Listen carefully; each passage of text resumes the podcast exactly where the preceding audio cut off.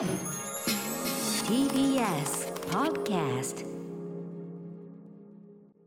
時刻は6時30分になりました。9月22日木曜日。TBS ラジオキーステーションにお送りしているカルチャーキュレーションプログラムアフターシックスジャンクションパーソナリティの私ライムスター歌丸です。そして木曜パートナーの TBS アナウンサーうなえりさです。ここからはカルチャー界の気になる人物動きを紹介するカルチャートーク。今夜は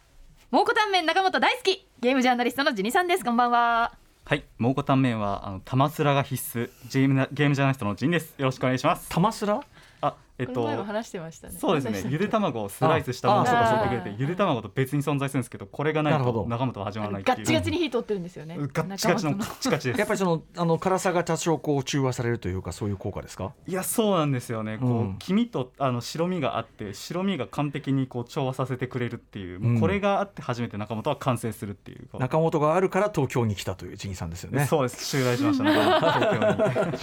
さあということで、えー、ジニさんにはいつもその時々にホットなこれは中本のことじゃないですよ。ホットなゲーム関連の話題を教えていただいております、えー、今夜どんなお話をしてくださるんでしょうか？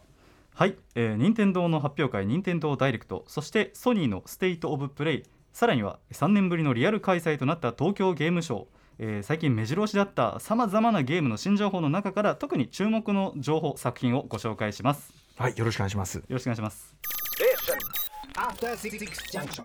この時間はカルチャートーク。今夜のゲストはゲームジャーナリストのジニさんです。よろしくお願いします。よろしくお願いします。はい、えー、先週開催の東京ゲームショウの話はもちろんですがそこにちょうどだからまあ明らかに日程ぶつけてるって感じなのかな、任天堂ソニーも作品発表会を開催していたということでまあそれぞれまとめる、まあ、作品数すごいことになってるわけですよね。そうですね、うん。ちょっとあのここでは説明しきれないんですけどえとりあえず何が起きたか時系列順に説明しますと、はい。まず、えー9月13日から、えー、任天堂ダイレクトが、えー YouTube 上で発表されました。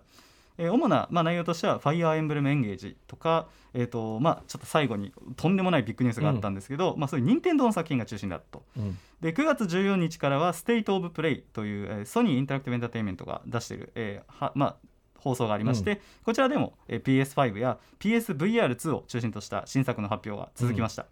で最後に9月15日から18日まで、えー幕張メッセで東京ゲームショウ2022が開催されてこちらでもですね、まあ、いわゆるサードパーティーのカプコンとかスクエア・エニックスなどの、えー新作が多数発表されましたっていう感じですね、はい、なんかね、あのーゲームショーでこうドーンとみんなこうゲームの祭典でまとめてやるのがちょっと分かれてやってる、まあ、ソニーはソニーでゲームショー出してるけどちょっと分かれてるっていうか感じなんですかね。そうですね。基本的に、えっと、これちょっとあのマニアックな話なんですけど東京ゲームショウをやってるのはセサっていう組織で、うんうん。基本的にセサはサードパーティーが中心のあの集まりなんですよね。で一応東京ゲームショウには前前はあのソニーも出してたんですけど、まあ、結構最近そのプラットフォーマーが任天堂ダイレクトが特にすごい注目を集めてからは、うんうん。あのマイクロソフトさんとかソニーさんも自分たちで、えーゲームを発表するっていうことが増えてますね。なんかねこう一緒に盛り上げりゃいいじゃんっていう感じがこう素人目にはしてしまうんだけども。いやそうですね。やっぱりその東京ゲームショウってやっぱ現実でやっぱあるんで、うんうん。すごいまあ盛り上げ感っていうのうんうんはあるんですけど、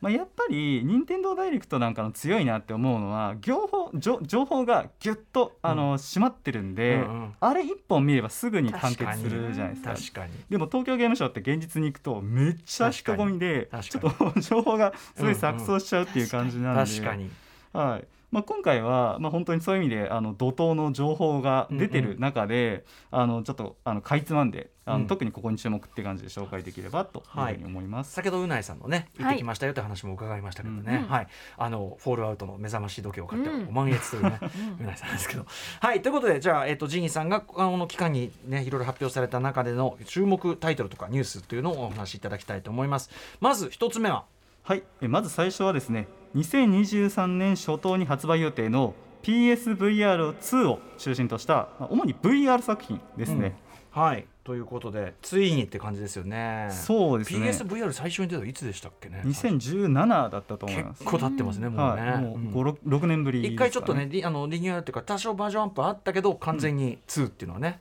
ことですよね。そうですね。もう本当にまず PSVR2 があの時から本当にアップグレードしていて、うんまあ、結構 PSVR ってまずあの実は VR 界の中でもう本当に2番目に売れた傑作機で、うん。まあ、やっぱりその VR 普及のすごい大きな立役者にはなったんですけど、はい。まあ、やっぱもともと PS4 とつながってるのもあって、うんうん。やっぱり結構表現の幅っていうのは PC の、まあ、ハイエンドなものに比べるとうんうん。制約があったんですけど、はいもう PSVR2 になってくると、ええ。まあ、視野角であったりあの解像度であったりうん。非常にさまざまな部分でもうほとんどハイエンドと変わらないぐらいのうん。スペックがあるとうんうん。いうことででまあとはいえいくらあのハードがあったとしても肝心なソフトがなかったら、うん。あんまりやる気は起きないなそうなねやっぱうん。VR そこが一番のネックと言っても過言じゃなかったけど、はい、そうなんです、まあ、でもそこはもちろんさすがソニーというところで気合をしっかりと入れて、まあ、はい。紹介、あのまあ、されたんですけれども、まずあの「ステイト・オブ・プレイ」で2本作品が紹介されました。で一つが「スター・ウォーズ・テイルズ・フロム・ギャラクシーズ・エッジ」という作品でこちらがですね、まあ、スター・ウォーズの VR 作品なんですけど、うん。結構あの面白いコンセプトで、うん。基本こう「スター・ウォーズ」で VR ってなったらやっぱりジェダイになってライトセーバーをブンブン振りますみたいな、うん。結構そういうイメージ抱かれると思うんですけどこちらはですねあのあえて一般人ドロイド修理工っていう一般人が主人公になって、えフォースも使えないしライトセーバーも振れないんだけどあの C3PO とかああいうドロイドたちと協力して戦っていくっていう内容になってるんですよね。えうんであともう一つそのステイト・オブ・プレイの中で発表されたものが、えーデメオダンジョン・アドベンチャーというものなんですけど、まあ、ちなみにこの2つってあのオキュラスからの移植にもなってるんですが、うんうんえっと、デメオに関して言うとオンラインでもプレイ可能な VRTRPG だったかな、うん。こちらちょっと僕もプレイできてないんですけど、ええ。これはこれであの VR で TRPG をやるっていうなかなかないコンセプトで作られてるみたいでう。ん。結構面白そうだなっていうのがありましたね、うんうんでもちろん東京ゲームショウでは、えーバイオハザードビレッジ VR の私有会これもうないさんも参加されたっていう伺ってるんですけどもこちらがもう本当にねやっぱやった人はみんなもう絶叫していったっていうところとか、うん。あとやっぱりあのすごいあの表現力も上がっていて、やっぱホラーと VR の相性がめちゃくちゃいいんだなっていうところをうん。感じさせてもらったと。でまああとあれですねこれ実際にあの一般人向けにはまだないんですけど「えーホライゾンコール・オブ・ザ・マウンテン」という、まあはい。あのプレイステーションの人気タイトルの「ええ。ホライゾン」シリーズ、これの VR もあの着々と開発進んでますよというところで非常にあの気合が入っているのかなと。うんいうふうに思います。で他にはですねあのこちらあの東京ゲームショウ実際行かれた方は見たと思うんですけどあのメタ社のオキュラスですね、VR はい。あのオキュラスクエスト2なんかすごい売れたんですけど、ええこれもですねあのすごい広告も出されてたりとか、あと中国のピコっていう VR もあの広告すごい出てえて、うんうん。あの結構あの PSVR2 以外の VR も、うん。あのかなり各社をしていて、うん。まだまだあの VR っていうのはあの勢いが続いていくのかなというふうに感じました。うんうん。はい。まあ、PSVR がねだから 2, 2がどれだけ普及する。これはだから、ぶえっと、プレステ5対応ってことなんですか？そうですね、プレイステーション5ベースで動く。問題は 問題はだから最大の問題はその手前っていう。いやーそうなんですよね。VR ちょっと PS5 が手に相変わらず日本では入りづらい中ではそもそも論と肝して。心の PS5 がねないんだったら、おいおいっていう感じではあるんですけどまあまあ一応ここはね増産しますよっていう発表もありますし、まああのただそういう意味でやっぱオキュラスなんか強いですよね。あれはスタンドアローンで動くので、はいはい、もうそれだけ買えばいいんだもんね。それだけ買えば動くそれはでかいいよねマジで。でかいですうん本当に、うんうん。僕は PC でやってますけど、ただやっぱりあのあれですね。あの PSVR2 とかになると表現力とかうんうん。はスタンドアローンのものより、まあ、若干よくは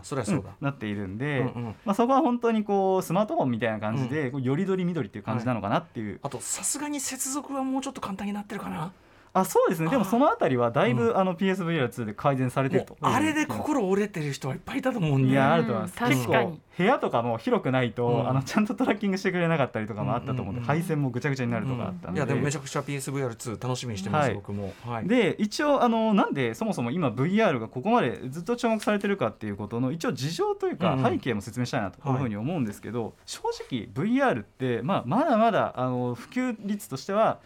えっとね、オキュラスクエスト2があ今うん。メタクエストなんですけど、メタクエスト2が大体世界で1000万台出てるぐらいで、これって任天堂スイッチとかになると1億何千万台とかの世界なんでそうか、家庭用ハードのまあ大体10分の120分の1ぐらいっていう感じなんで、うんうん。まあ、頑張ってはいるけどまだまだあのなんか全盛ではないと。うん。でもなんでこんなに VR にもうみんなもう赤字覚悟で突っ込んでるのかっていうことを説明すると、うんうん。ぶっちゃけですねソニーが今結構しんどい状況にあるうん。ということがありまして、つまりそのす任天堂にだいぶシェア的にはその通りです、はい、僕も仕事としてお手伝いしたファミ通ゲーム白書2022っていうのによると,、えっと2021年ですよ。2021年の国内のゲームハードのシェア。80%は任天堂スイッチなんですよ。うん。2020年に PS5 が出たにもかかわらず8割売れてるのはスイッチということで、うんうんうんまあ、これは国内ですけれどもまあまあ、えー大変だということで、やっぱりそのでさらにはですね任天堂がもういまだにずっと強いのに加えて、うん。XBOX マイクロソフトも、うんうん。昨年あの話題になった8兆円のアクティビジョン・ブリザードの買収っていうのがあったりして、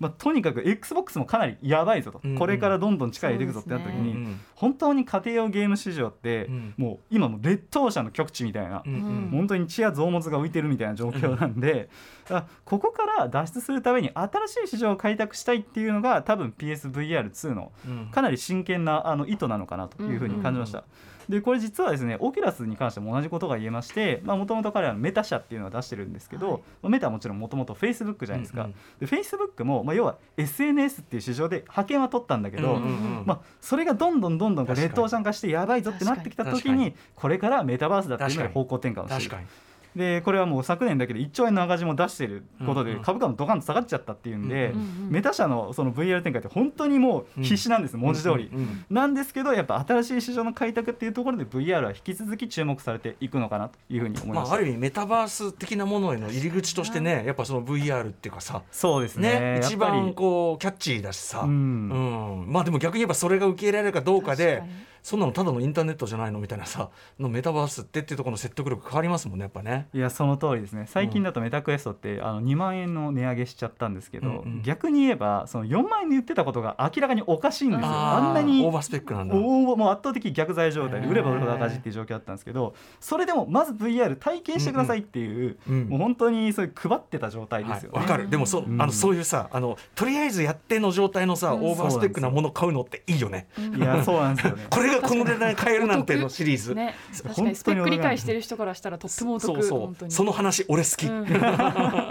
今でもあっちなみに圧倒的お得なんで圧倒的お得ぜひぜひってなるほど。はい。はい。じゃあまずは VR、まあ、PSVR2 をはじめとする VR 市場やっぱり面白いよと。はい続いていきましょうか。はい、えー怒涛のリメイクラッシュっていうところに注目しました。うん。でこのリメイクっていうのは今本当にまあ映画とかアニメでもまあトレンドにはなってると思うんですけどゲームのリメイクっていうのはすごく多くてですね、うん。まあ、本当にまあちょっとまあ話題になったものだけでかいつまんで言うと例えば「クライシスコア FF7 リユニオン」とか「えー、ロックマンエグゼアドバンスドコレクション」あと「幻想水湖伝」なんかの本当に過去名作とされたものが今次々とリメイクされていて。なんか時代感がぐっと寄ってる感じもしますけどもなんかいやそうですね。あの本当に新作発表っていう割に実は半分ぐらいリメイクだったみたいな。狙い 狙いどこが狙いどこが可処分所得がすでにあるゲームすでにゲームをいっぱいやる年代みたいな。あそうですね。それで言うと本当に今ゲーマーの平均年齢って、まあ、結構調査によりきりなんですけど33から7ぐらいって言われてるんですよ。やっぱちょっと上がってはいるんですよ。ボリュームゾーン。でも年代もあるんですけど実はこのリメイクって2つ大きな他にも理由がありまして1つはまずこれもう大体想像つくと思うんですけど今のゲーム開発費ってめちゃくちゃ上がってるんですよね。うんうん1本あたりこれあのショーン・レイデンっていう元あのソニーの偉いさんが言ってることなんですけど、ええうんうん。1本あたり約100億円が200億円ぐらいかかるっていう風な計算がされてて、うん。でまあ、当たればもちろんそれ以上ドンって返ってくるんですけど、外したらどうなっちゃうのそれみたいな。一本一本ゲーム出すのがもう社運をかけちゃうんで。うん。はい。やっぱりあの、まあ、もちろんねリメイクもあの一から作り直すっていうんでお金はすごいかかるんですけど、うん。それでもだいぶあの控えめになるっていうのでリメイクは安定してあとまあ数字も見込めるしね。ね。買う人決まってるといううんかね。大外しはしないもんねやっぱいやね。これね面白くて2021年のそれこそあの、まあ、ファミ通ゲーム白書2020に載ってるんですけど、2021年で日本で一番売れたゲームこれが「モンスターハンターライズ」なんですけど、うん。2番目何か分かります？え？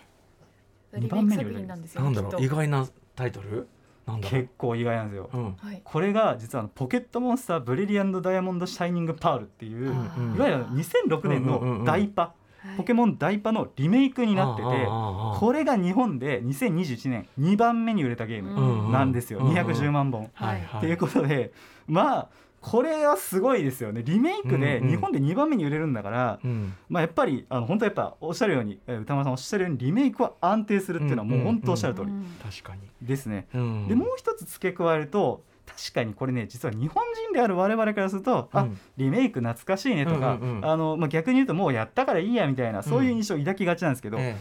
これね海外の人からすると逆なんですよ。海外の人からするとあのー結構まあ海外でもちろんゲーマー増えてますよね。うん。それで日本の幻想水光連とか6万エクゼとか、うん。めっちゃやばいっていうのは聞いてるんだけど、うん。あ日本語版があ英語版がないとかなんなら海外のハードじゃ遊べないとかもたくさんあるんですよ。はい。まあ、当時我々逆に洋芸やるためにリージョンコード違うからっていうんで、まあのメッセさんのカオス館で そのリージョンコード違うやつを買ってきてとかやってたけど逆に向こうは向こうで。まあうんうん。秋葉に行って洋芸を買うみたいな感じで、うんうん本当に向こう外国の人からしたら本当にその得体の知れない日本産のゲームを買わざるを得ないっていう状況だったので、まあ、ぶっちゃけて言うともうハッキングして中身を抽出してやっちゃうみたいな人も結構いたんですよ。海外で。うんうん。でそういうこともあったりしてあの海外の人からするとリメイクって超待望なんですよね。へえついにあれがせ本ちゃんでできるぞと。いやそうなんですよ。ロックマンエクゼとか日本人、まあ、小学今のまあ大体20代とかすごい有名だしまして幻想水湖伝とかってもう本当に日本だったらまあ、うんうん。もうあのなんだっけあのテレビゲーム総選挙とかでも、うんうん。なんか10位以上に来るとかうんうん。ですごい有名なんだけど、うん知る人ぞ知るなんだけど、うん。外国人はその噂だけはしっかり聞いてるんだけど、うん。でもやれないっていう超歯がゆい状態だったんですよ。へその中にリメイクを出してもらえる。今のハードでマルチランゲージでマルチプラットフォームで出してもらえるっていうのはー。外国の人からするとすっごいありがたいんですよね。そうなんだ。それはちょっと全然思いもよらない事情だね。うんなんかその世代の人たちをまず取り込むぐらいの感じかと思ったら、うんうんね世界の人たちにも開けるってことなんですよ、だから二重三重に美味しいと、うん。じゃあそういう意味ではね。そうですね。本当にまあそういう意味なんで、まあ決してそんなにまあ悪くないのかなっていう。うん海外で結構インディーゲームを作ってる人は、あうん。の本当に日本のゲームに影響されてるっていうよく言ってますけど、明らかにそれ日本版出てないですよねとか、うんあの日本でしか遊べなかったやつですよねみたいなのが混ざってたりするのは、まあ多分そういうことなんですけど、なるほど、まあまあって感じですね。うんうん、じゃあまあリメイクがこう多いというね、はい。話を伺やっとできいましたるということで、はい、続いていきましょうか。はい、えー続いてはですねやっぱ各プラットフォームから出る超大作こちらに注目しました。はい、まあ、やっぱりね、あのーゲーマーの皆さん、まあ、それでゲーマーじゃなくても一番注目するところといえば、まああの、任天堂だったりソニーだったり XBOX だったりのプラットフォーマーが自分のたちが持つ技術予算をもうあらん限りぶっ込んで作る、もう自分たちのハードを象徴する超大作。キラータイトル、うん、キラータイトルです。まさにキラータイトルということでしっかりそちらも今回発表されてます、えーステイト・オブ・プレイ、まあ、SIE ですね。ソニーの方で出てきたものとして、えーまず、えー今月の、えー今年の、えー11月9日発売を予定しているうん「ゴッド・オブ・オー・ラグナロク」とうん。いうところで、えーこちらは2018年に発売された「ゴッド・オブ・オーの」えーまあ、新作続編になっていまして本当に2018年に「ゴッド・オブ・オー」出た時は本当に世界中のゲームの賞を、えー総なめにするぐらいとんでもない、えー傑作だというふうに評価された作品なんですがこちらの、まあ、まず特徴としては、えー長回しで撮った、えーうん。ゲームということで。ワンカットっていうかね。そうなんです、ワンカットで撮っているということで、要は戦闘も、えー冒険もで何よりムービーも全てがワンカットなのですごい。どこからどこまでが操作しているのかがほとんどわからないぐらいうん。圧倒的な没入感。うん。さらにその圧倒的没入感で描かれる極めて壮大かつ荘厳な北欧神話の世界うん。ということで、まあ、本当にそのなんていうか最新ハードで遊べる、まあ、あのならではの没入感を描いた作品ということで、ましてそれが、えー続編しかも PS5 の表現力でうん。どこまで、えー没入できるのか、うん。特に PS5 ってあのハプティックフィードバックとか、うん。コントローラーの体験性すごい上がってるんでこれが爽快感めっちゃあるかも。いやそうなんですよ、うん。本当に多分あの斧で切った時の手応えとか、うん。PS4 でもすごかったんですけど5は本当すごいと思うんで、はいはいもうこれはね本当にもうちょっと楽しみになるというか、うん。まあ、あの今年の GOTY 候補にもなるかなうん。ということですね。はい。間違いないはいそして次に、えーもうこれは説明不要でしょう「ゼルダの伝説 Tears of the Kingdom」とねえ。いうことで。ブレス・オブ・ワイルドってあれいつ出たんでしたっけ？2017ですね。もうやっぱそのくらいが結構経ってんだな、もう本当に2017年にまさに出てでもオープンワールドという概念をもう完全に完成させたと言っても過言ではない、うん。任天堂がオープンワールドを作るとこうなるんだっていうことでですね、うん。本当に世界中でもこちらも大絶賛された作品ということなんですけど、今作は舞台が空に、えー映るということで。ちょっとね高所恐怖症にはなかなか厳しい画面がさっきから続いているんですよ。飛び降りたりとかね。ちょっともうさっきからお腹がふーんとこうなるんだけど、うん。いやもう本当そういうことでまああのまあもともとねブレス・オブ・ザ・ワイルドオープンワールドを完成させた作品って言われててでもそれはいわゆる水平移動が中心だったと、うんうん地上を移動する。それが今度は空も入ってくるっていうことなんで。前のねグライダー楽しかったけど。そうなんですよね。さらに塔登っだてみたいな感じだったんですけど。やばヒュン。やだなこれちょっとスカイダイブ色が。でそこからあーやだ上がっちゃうんですよね。ないややだやだやだ。降りちゃうし上がっちゃうしややだやだやだ。下見ない下見ない下見ない。下見せんな下見せんな。い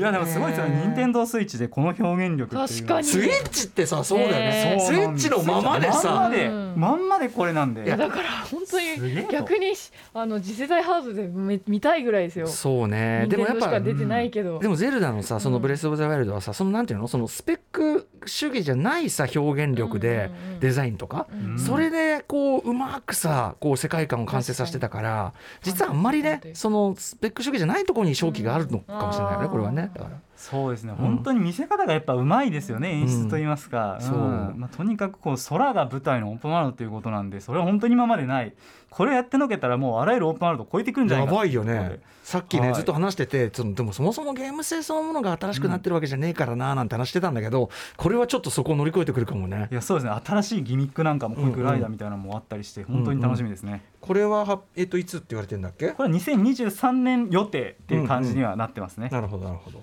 まあまあスーパービッグタイトルですねこれはねはい、やっぱりビッグタイトル注目したいなっていう感じですね、うん、お時間ちょっと近づいてきてしまいましたね。はいということで、えー、とジギンさんからもぜひお知らせ事などお願いします。はい、えー、と今月の14日に「ワイヤードという雑誌から、えー、と2個、えーと、ゲームの物語論というところと,、えー、と社会を作るゲームエンジンという、えー記事を書かせてもらっています。ぜひよければそちらも読んでいただければ幸いです。はいありがとうございます。ということでここまでのゲストはゲームジャーナリストのジニさんでした。いつもありがとうございます。またよろしくお願いしますあ。りがとうございました。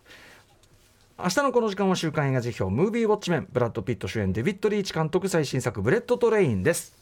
えっ